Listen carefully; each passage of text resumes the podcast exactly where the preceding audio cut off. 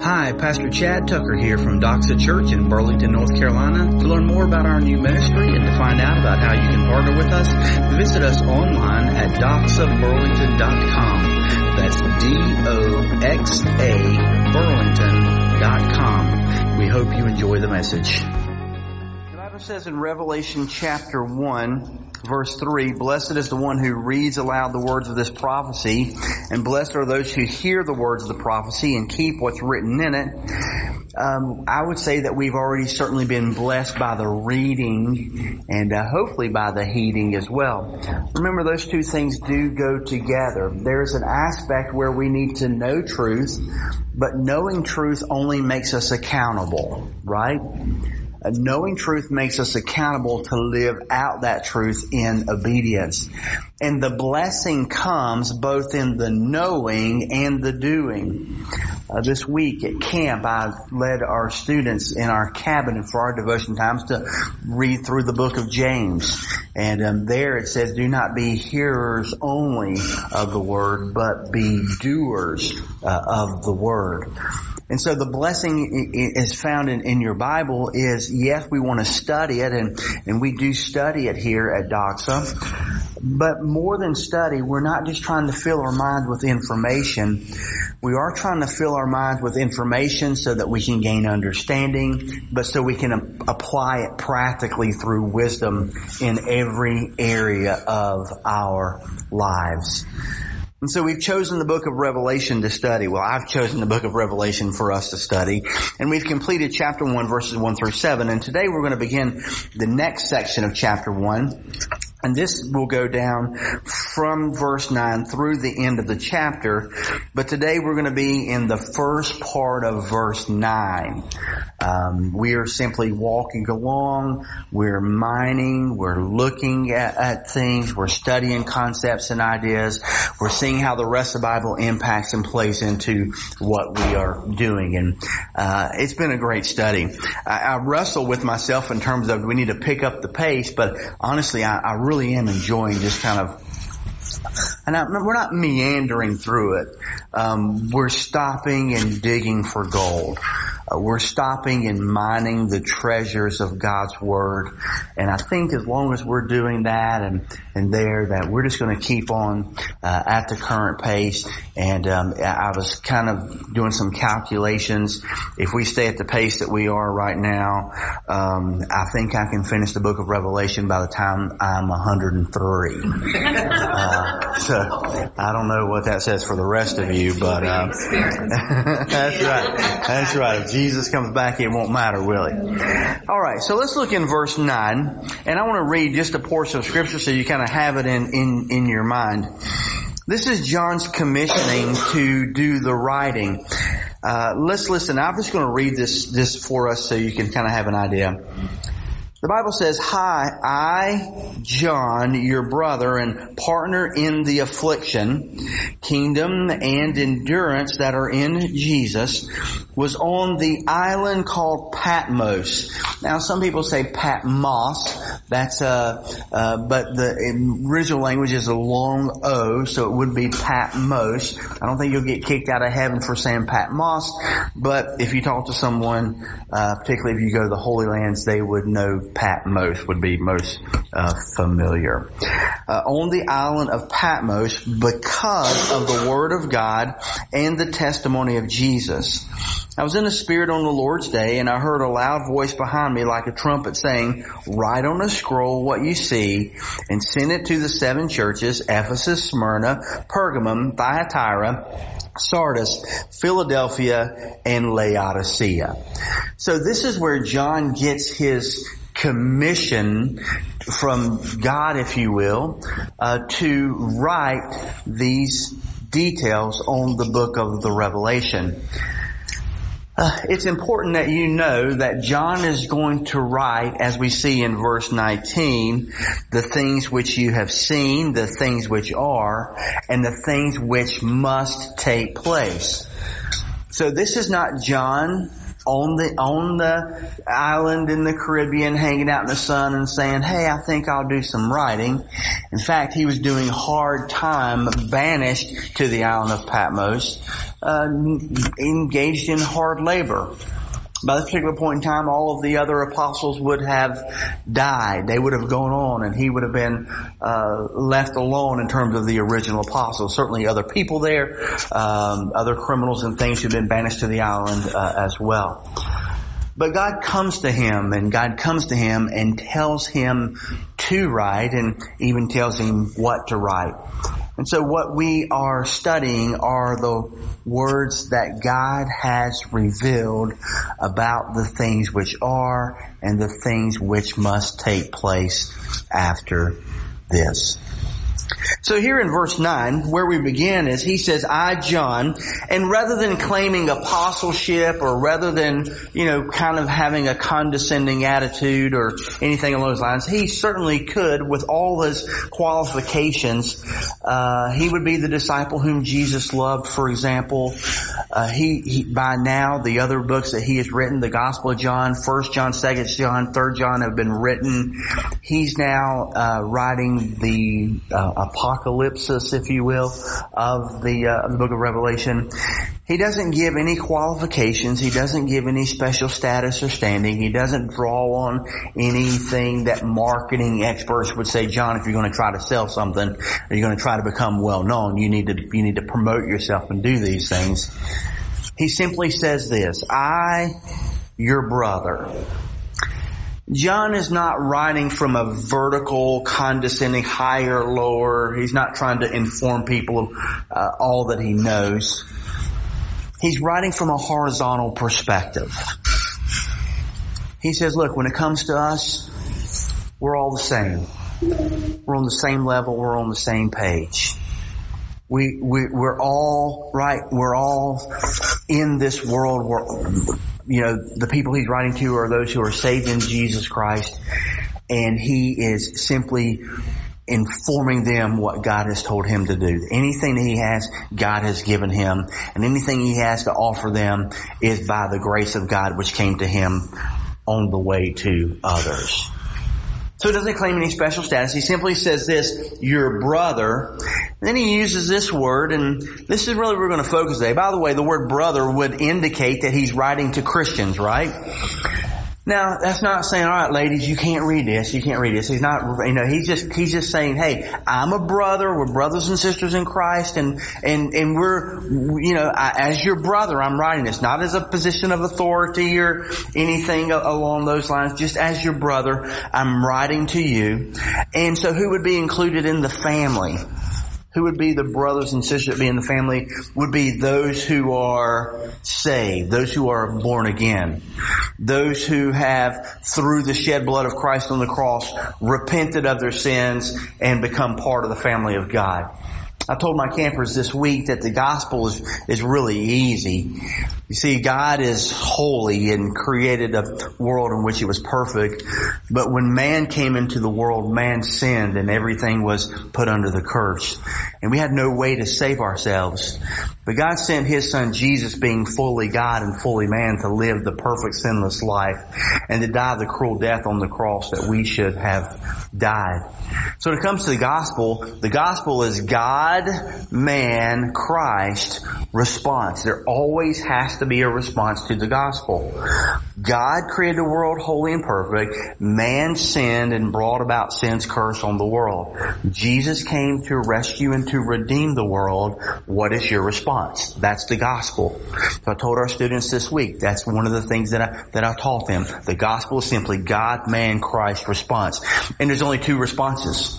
And, and that's it. I don't know if you ever thought about this, but there are only two responses to the gospel.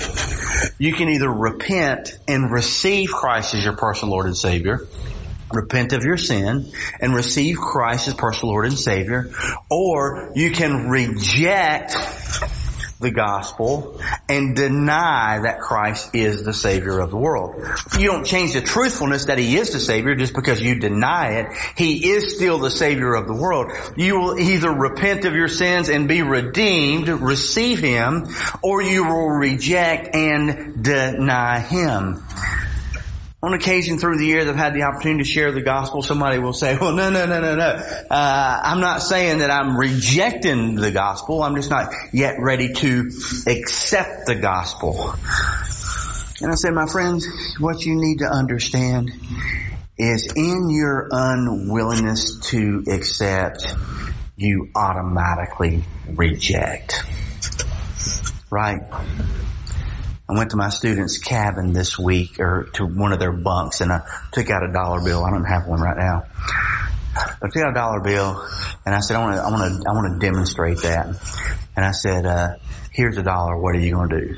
Well, he said, "I'm taking it." He took it, right? And I said, "Give it back, give it back, give it back. Pretend like you're not going to take it." Right? And so he said, "I don't want it." I said, "Okay, now that's rejecting."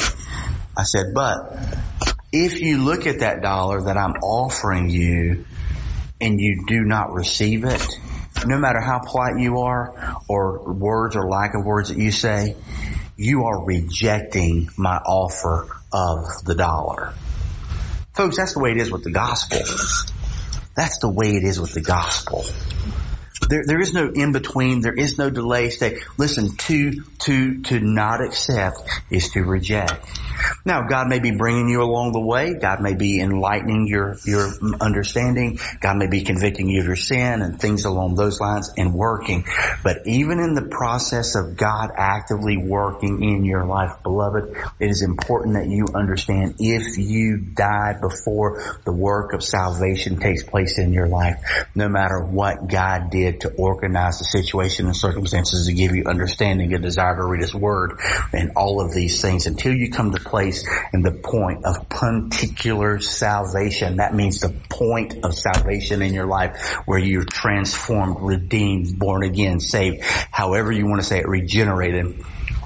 Friend, if you die before that moment, you will be eternally separated from God in a place called hell.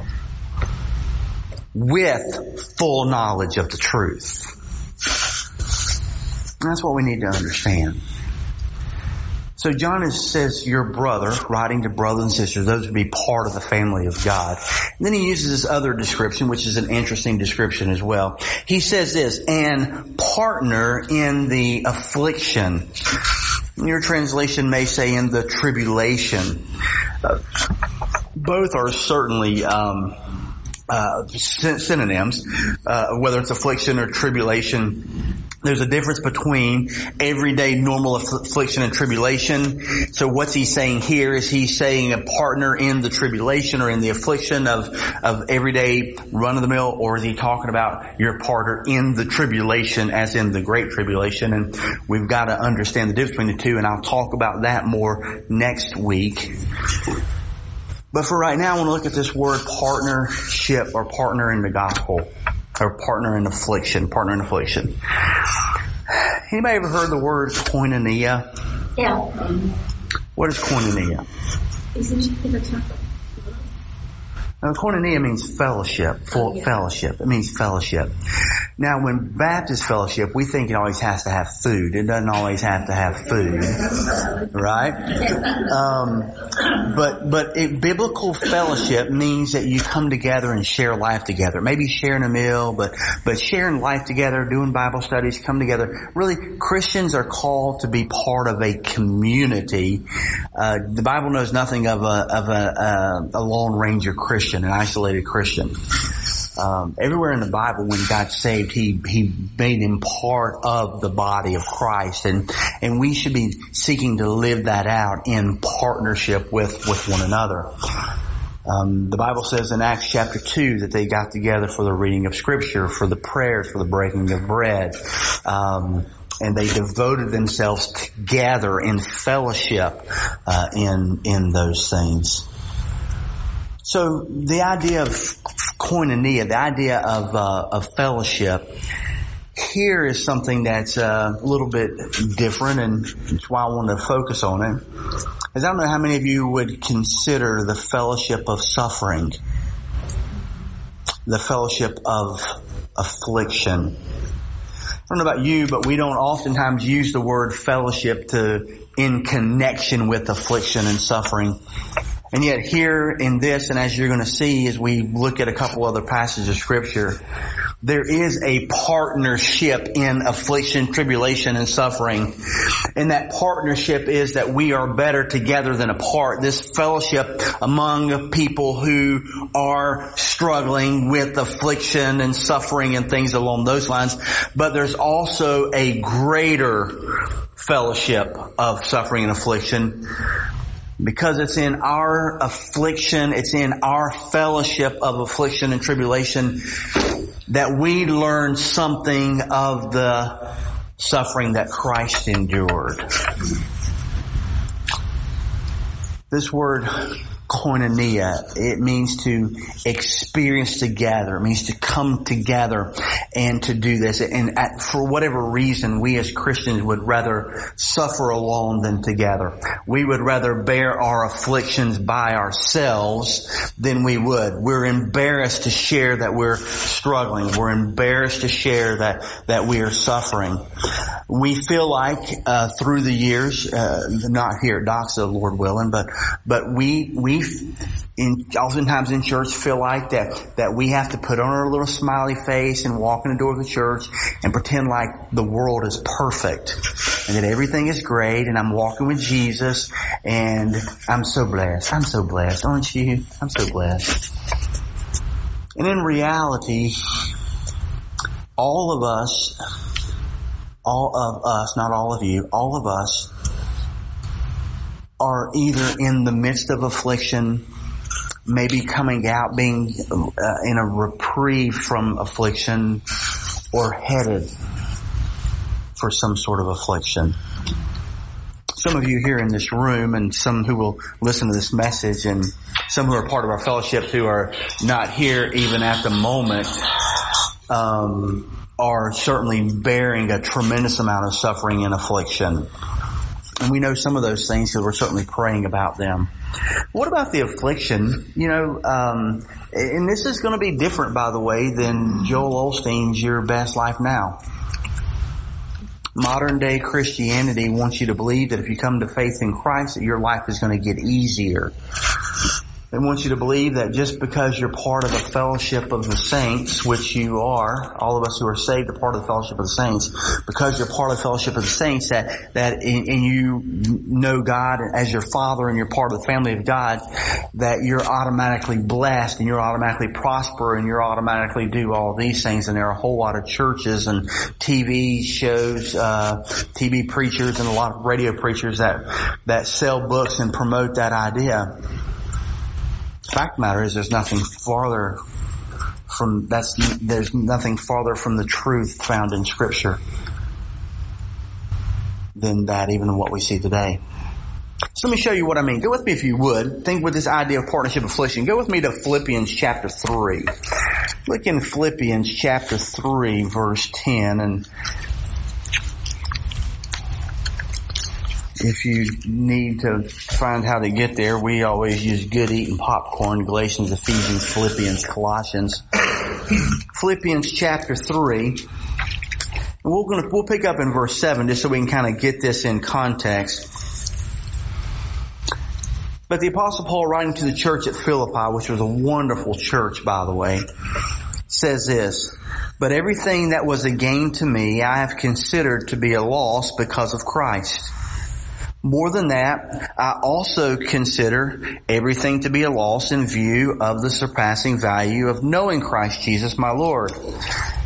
Because of him, I have suffered the loss of all things and consider them as dung so that I may gain Christ and be found in him, not having a righteousness of my own from the law, but one that is through faith in Christ.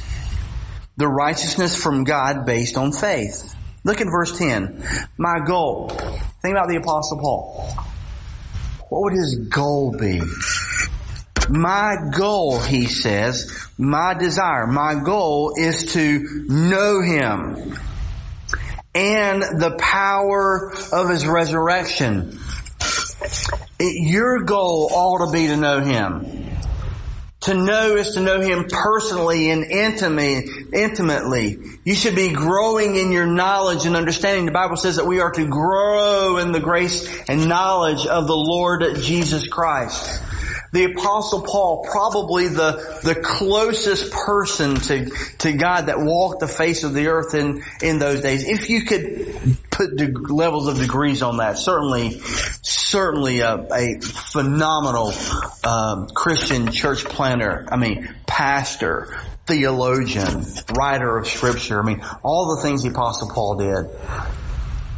Who received a first person post resurrection appearance from Christ, setting apart for the work of the ministry. And yet he says, not braggadociously, I know him. He says, my goal is to know him. Is that, is that your goal? Is that your desire? Everybody wants the power of his resurrection, right? We sing resurrection power, fill me this hour. All of us want the, the, and, and have, by the way, as through Christ, have the, the resurrection power to fill out with the same power that raised Christ from the dead will one day raise you and me from the dead as well. Everybody wants to know God and everybody wants the power of the resurrection, but notice what the apostle Paul says. And the fellowship of his suffering. You see, you see that, you see that the partnership in affliction, John says? The fellowship in his suffering, Paul says? We don't use partnership, fellowship, we don't use that word with suffering and affliction, but, but we should. And, and what he means is this. What he means is, is that, that when we come together and we desire to grow in our understanding of who Christ is, the only way that we can in somehow, in some way, fellowship with Christ in what He purchased for us on the cross is through the fellowship of suffering. I've learned through my few short years of walking with God that oftentimes the longer and the closer you walk with God, the harder life is. Not the easier, the harder. The more you pursue a life of holiness, the more you're going to stand out from the world. The more you're going to have values based upon the Word of God, the more you're going to be contradictory to the world. And the bolder that you live your life for Christ, the bolder the attacks are going to come. You see, if you want a life of ease as a Christian, just get saved and do nothing. Just continue to walk the direction of the devil and the rest of the world and you for the most part will be left alone. But if you turn and start walking towards God that you may know Him and if you desire to experience the resurrection power and all whatever that means, then you're going to turn and you'll be going in a different direction, a different path and there's going to be a lot of obstacles, there's going to be a lot of opposition. And for whatever reason God has deemed in His purpose to grow us in intimacy with Him to be through the path of affliction and through the path of suffering. You see, Jesus prayed in the, God, in the garden, Father, not my will, if there's any way this cup can pass from me. And yet there was no other way. He had to experience the suffering in, in, listen, a magnificently greater capacity than any suffering that you and I have ever or will ever face. And I don't care what it is that you go through. Not only did he bear the wrath of man, but he bore the wrath of Satan and demons and everything they had to try to disqualify him from the cross. And once that had been done, God came and poured out his wrath on his son on the cross. It pleased the Father, Isaiah said, to crush his son in order that you and I could be forgiven and brought in. Christ suffered more. So when you suffer affliction, when you suffer and do those things, listen, you and I are only getting a glimpse of the suffering that Christ did, but to the extent that we remain in that suffering and remain, remain in that affliction, remain in, we remain in that fellowship with God in a way that others can't experience. I'm not asking you, and, and, I don't want you to leave here and go figure out how you can get yourself into some trouble. I promise you. You know, I want to know God better, so let me go stir the pot and see if I can get fired from my job, or let me go walk over in the middle of a, you know, group of ISIS and pronounce Christ. No. You don't have to do those things because as you walk with God and as I walk with God, God has ordained that our journey and our path will involve affliction and suffering. The apostle Paul had his thorn in the flesh. He asked God to remove it on three occasions and God simply said this, my strength is made known through weakness. God's strength is not made known through your strength. God's strength is made known through weakness. To look at it a different way, uh, if you will, let's go over to Acts chapter 14 and let's just take a look at what in the world is he talking about. Acts chapter 14.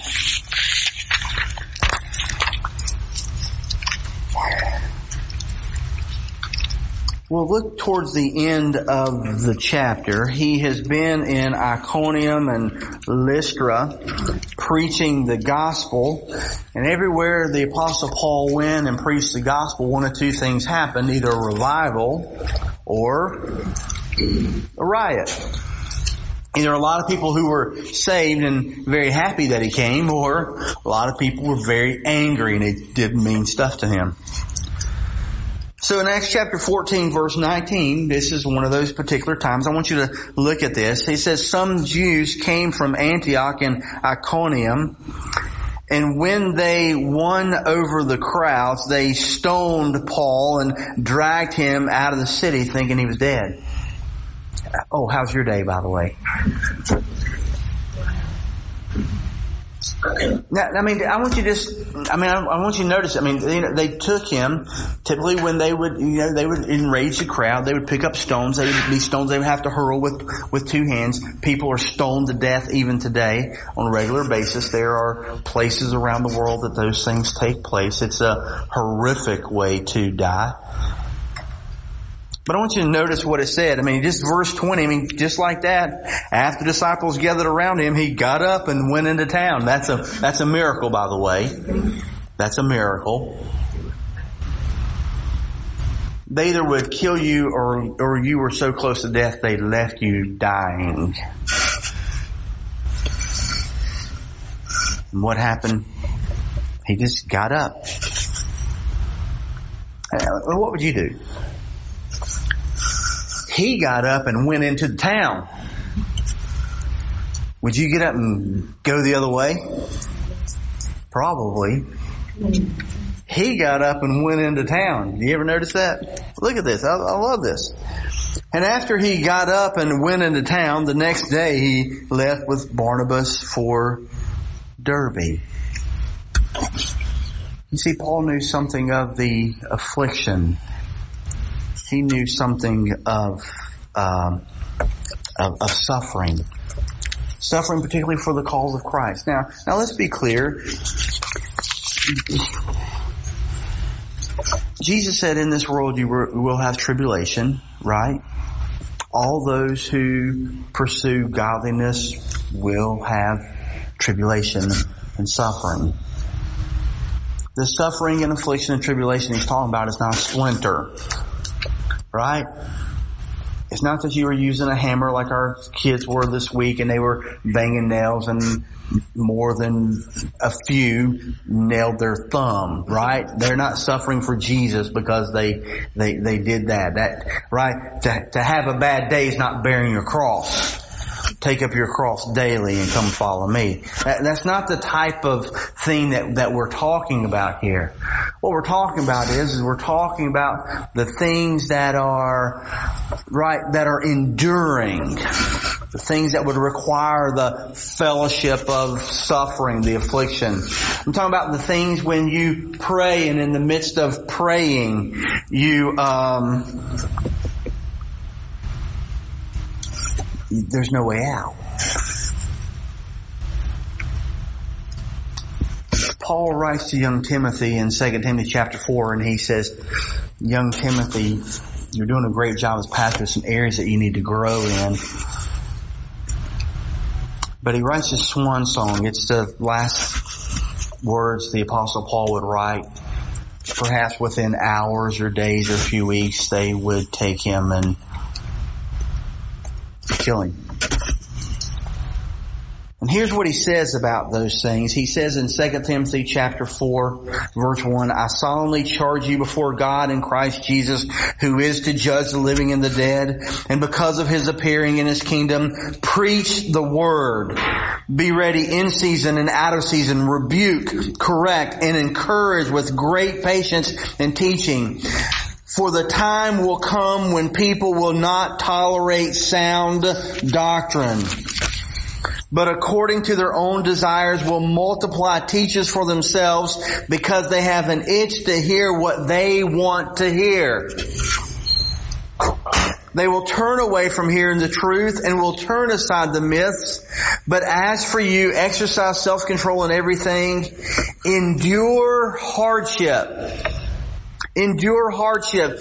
Do the work of the evangelist and fulfill your ministry. And he goes on to, to say this.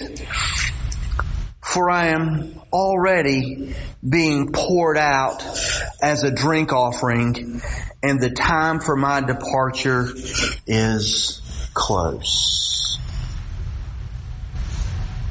What do you mean I'm already being poured out like a drink offering? Think about the drink offering. They would take a goblet of wine, fine wine, and as an offering to God, they would just pour it out freely. This would be uh, an expense somebody could enjoy uh, that. Yet, instead of doing so, it was as if they just poured it out everywhere. And he's Came out easily. Paul says that's how his life is. His life is nothing. He's not begroaning, begrudging the fact that he lost everything for the sake of Christ. He's not give, he's not begrudging that he gave up his riches and being a Pharisee and well known and all of those things. He gladly endured, right, the losing of everything, all the afflictions and all the sufferings and all the difficulties and everything that he went through in life. He did so. And he says, my life is, listen, it's but a drink offering being poured out to, to God. He's not trying to cling to it. I think most of us would be more like a blizzard. right? You've been to Dairy Queen and they make the blizzard and they turn it upside down. If you're going to get that out, they have to pat it on the bottom and it still may not come out. The Apostle Paul just freely says, my, my life, my life is just a, it's just, it's just a drink offering poured out. Poured out. He says in verse 7, I have fought the good fight of faith. I have finished the race. I have kept the faith. I think what amazes me about the fellowship of suffering and affliction is you look at the apostle Paul's life and you look at all that he suffered and all he endured and I look at some of your lives and look at the journey that even we ourselves have been on and of suffering and affliction and hardships and things along those lines.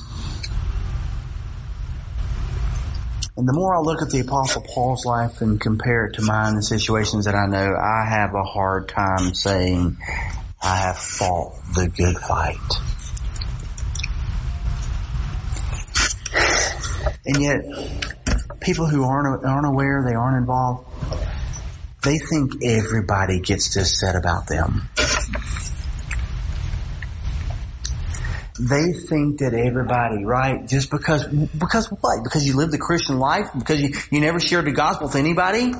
You never stepped outside of your comfort zone? You never sacrificed greatly for God? You, right? Yeah, I mean, I'm, I'm not saying Look, God honors the ordinary Christian life. I'm not saying that we ought not to be ordinary. Nobody, God doesn't call everybody to be extraordinary Christians. God does His means of grace through ordinary Christians. We, listen, we're planting this church through the ordinary means of grace.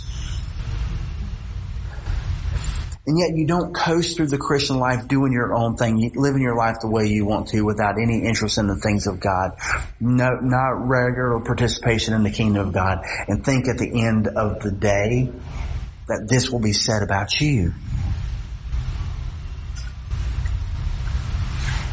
I've probably ruffled more than one family's feathers when they wanted me to include this verse in the funeral for their loved one who rarely, if ever, even attended church, let alone was a stalwart Christian or somewhat.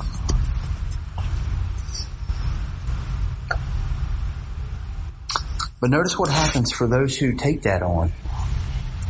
Notice for those who endure the fellowship of suffering. Notice those who press on towards the, prize those who aren't afraid to be a witness on campus, who aren't afraid to be different. Notice those who go there and understand that where you go, God is sending you there for the purpose of carrying the gospel to that community. Don't be like the, the masses graduates and go off to college and not even find yourself involved in church.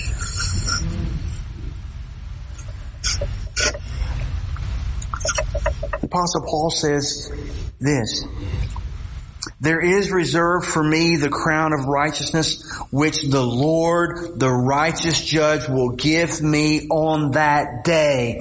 And not only to me, but to all those who have loved his appearing. Can I be honest with you?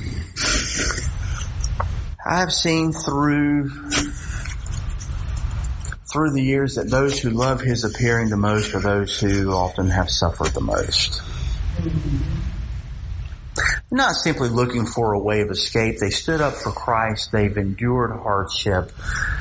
They've lost things. They've, you know, they've been rejected. They've had, you know, lost things along those lines. They didn't get the, the career, uh, promotion because of their faith or things along those lines. The more you suffer in this life, Christian, the more you long for the life that is to come. So that's what he says. He says to press on in those things. Just look while you're there in 2 Timothy. Go to 2 Timothy chapter 2. 2 Timothy chapter 2 verse 11, this saying is trustworthy. For if we died with him, we will also live with him. And notice verse 12. 2 Timothy chapter 2 verse 12, if we endure, we will also reign with him. If we endure, not if we give up, not if we quit, not if we stop. 2 Timothy chapter 2 verse 12, if we endure, we will also reign with him. There's a connection. There's an endurance factor that has to happen here. And when we persevere, when we endure, listen, we receive the blessings and the joys of doing so. In fact, not only is this the message of Paul to the churches and the passages that we've seen, but this idea of perseverance is the idea of what John is talking about really throughout the book of Revelation. Let me just give you these verses quickly. Go back to the book of Revelation chapter 1. Notice what he says. I'll give you these and we'll be done. Revelation chapter, chapter 1. He says, I, John, your brother and partner in affliction, kingdom and endurance. That word endurance is the word hupomeno uh, in the Greek. Now, Pappy, when I say minnow, I'm not thinking, don't be thinking about fishing. It's not that kind of minnow, M-I-N-N-O-W. Minnow means to abide in the Greek language. Minnow, M-E-N long O. Minnow means to abide. Hupo, under. So to endure means to abide under. It means not seek the way of escape, not take the path of least resistance, the path of, of least pain, but when that, when that opportunity comes and when that affliction comes, you persevere, you remain under that. You wait for God to rescue and redeem. You wait for God to accomplish and fulfill His purpose. When those things come, God is at work in there and He is working out His purpose in your life through that affliction. You stay there. You stay hupomeno. You stay under that. You endure that. Because if you, if you go under that and then you're like, ooh, and then you walk away from it and God's purpose is to do His work through that, my friend, you will visit that same place time and time and time again until you are able to endure. Hupomeno means to abide under. To abide under. It's found in Revelation chapter 2 verse 3. He says, I know that you have persevered and endured hardships for the sake of my name and have not grown weary. Oh, I wish that second part wasn't in there. I want God to know. I want to be reminded that God knows the hardships that we endure. I want, I want to know that God knows, and He does. But it's that, it's that second part also, it says, and have not grown weary because the truth is in my life.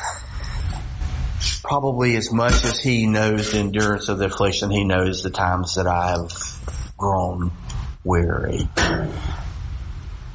Look down in chapter 2 verse 19 chapter 2 verse 19. He says, I know your works, your love, faithfulness, service, and endurance.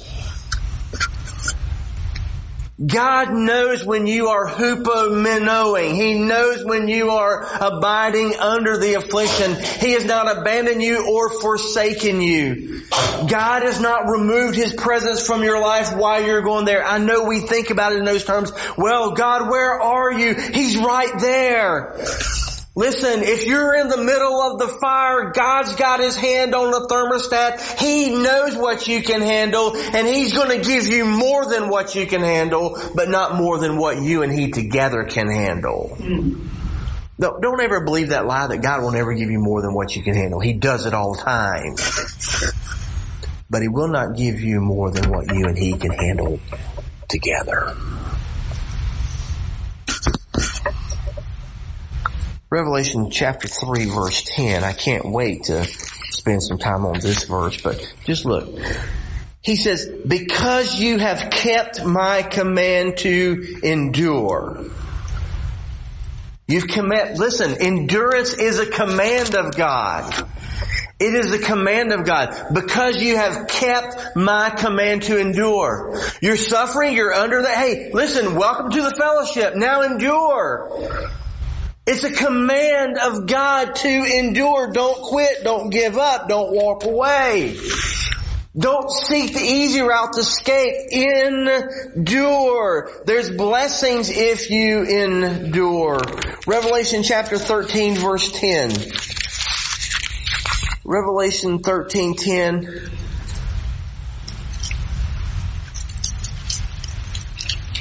This is particularly speaking of the time of the Antichrist when things really get heated up. But I want you to notice this verse, same word is used here. If anyone is to be taken captive, into captivity he goes.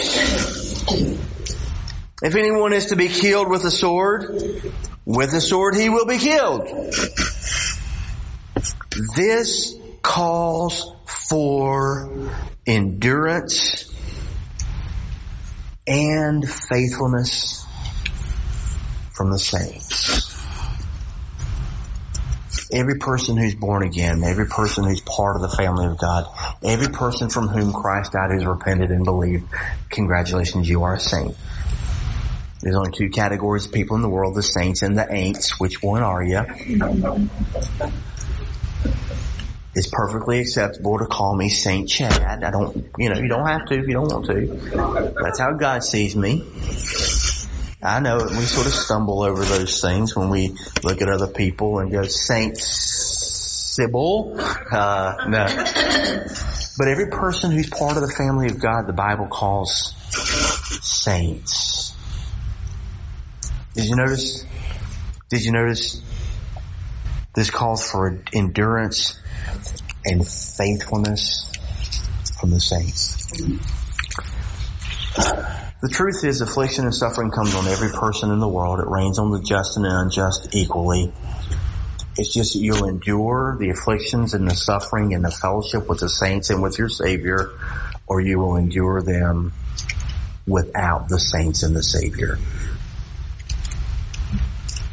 I can imagine and many people on many occasions have said to me, Pastor Chad, I don't, I don't have a clue how I could have gotten through what I just walked through were it not for my church family and were it not for my God. I can't tell you the number of people who have come to me and said, I can't imagine enduring these tribulations without knowing Jesus as my Savior and Lord.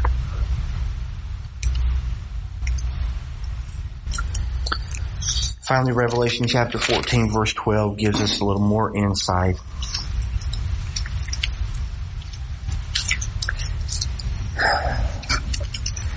He says this calls for endurance from the saints.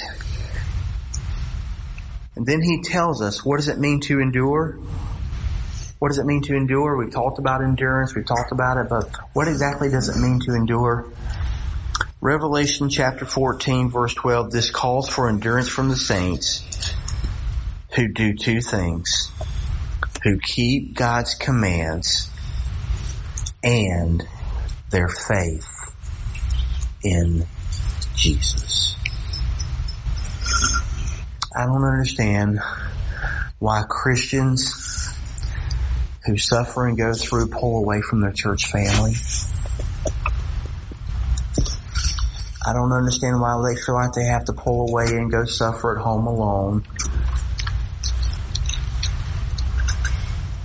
I don't know why you have to walk away from the church when you're going through a period of affliction and things along those lines. What does it mean to endure? It means to press ahead in that which God's called you to do. To endure means the two things. It means to keep God's commands. Keep God's commands in the midst of the suffering, in the midst of the affliction, in the midst of what's going on, keep God's commands. And one of those commands is to endure. But also, keep their faith in Jesus Christ. You know what that's called? Beloved, that's called the perseverance of the saints. In fact, those that you know that have walked away, that have walked away from God and walked away from the church when the period of affliction and suffering and trouble have come, you know what that means? They went out from us because they were never really one of us. For had they truly been one of us, they would have remained. The perseverance of the saints is not, not what ability do you have to hang on and not let go and God's gonna sling you around and test you to see how much you can endure. The perseverance of the saints is that God in His grace and mercy is going to sustain you through the most persevering trial and tribulation and affliction and suffering that there possibly that you could possibly endure. And at the end of the day, rather than boasting in your ability to walk through that, you can say, my God has kept me. And he never let go. Brother, that's the perseverance of the saints. That's what the doctrine of the perseverance of the saints is all about. It's God holding you and never letting you go through the period of affliction, through the times where endurance is needed. And He does that for His own. No wonder John would say in Revelation one day, your brother and partner. We're not exempt. We're not exempt from it. And we're commanded by God and given strength and grace to endure. What will you do when your time of affliction comes? As I think about this, it's impossible for those who are outside of Christ. It's impossible for them to endure. They can endure for a season, but then depression, discouragement, and bitterness and anger and all of these things set in. I know it happens in the unsaved because it happens in the saved as well. But the difference between a person who is saved and a person who is lost enduring the trial of affliction and endurance is the person who's saved has their Savior. He have, they have their Savior to walk through this trial with them. In fact, He's ordained the journey and He's ordained the path. But also, but also, they have their church family. And I couldn't imagine going through those things without their church family. So why wouldn't God, why wouldn't God just take us home? Save us and take us home. Why did He leave us here to do that? Talk about it next week. We'll talk about it next week. Friends, Jesus is the stone of stumbling and the rock of offense. Or He's your cornerstone. There's no getting around Him. There's no getting away from Him. My prayer is that you know Jesus Christ is your personal Lord and Savior and that you're walking with Him daily. And if not, then let's talk about it. We want to help you. We want to help you to be strengthened. We want to help you to have your questions answered to know what it means to be saved and what it means to walk with Him in obedience. Let's stand for prayer. Heavenly Father, thank you. Thank you for your word. Lord, on the one hand, this is a partnership, a fellowship that we would not want to be a part of. And yet on the other hand, knowing what our Lord and Savior went through, God, we are so thankful that we can just in a small way or capacity experience what He experienced. His was undeserved. Oftentimes ours is deserved. We live in a sin-filled world. Even when we suffer, we catch a glimpse of what it was like for Christ to suffer unjustly on the cross. When we are treated unfairly, we're reminded that Christ was treated unfairly. When we suffer unjustly, there was no one who suffered more unjustly than Jesus. When we are treated cruelly, there's no one who was treated more cruelly than Jesus. When we experience rejection, there's no one who was more rejected than Jesus who even cried out, My God, my God, why have you forsaken me? I'm thankful that through Jesus we can have this partnership in affliction. And I'm thankful, Lord, that we have one another to bear on, to bear one another's burdens, and that we can walk humbly with one another. Even John writing this was banished to the island of Patmos and excruciating heat, doing hard labor, even as probably 90 year old man. Father, help us to desire that we may know you and the power of your resurrection and the fellowship of your suffering. In Jesus' name I pray. God's people said, Amen.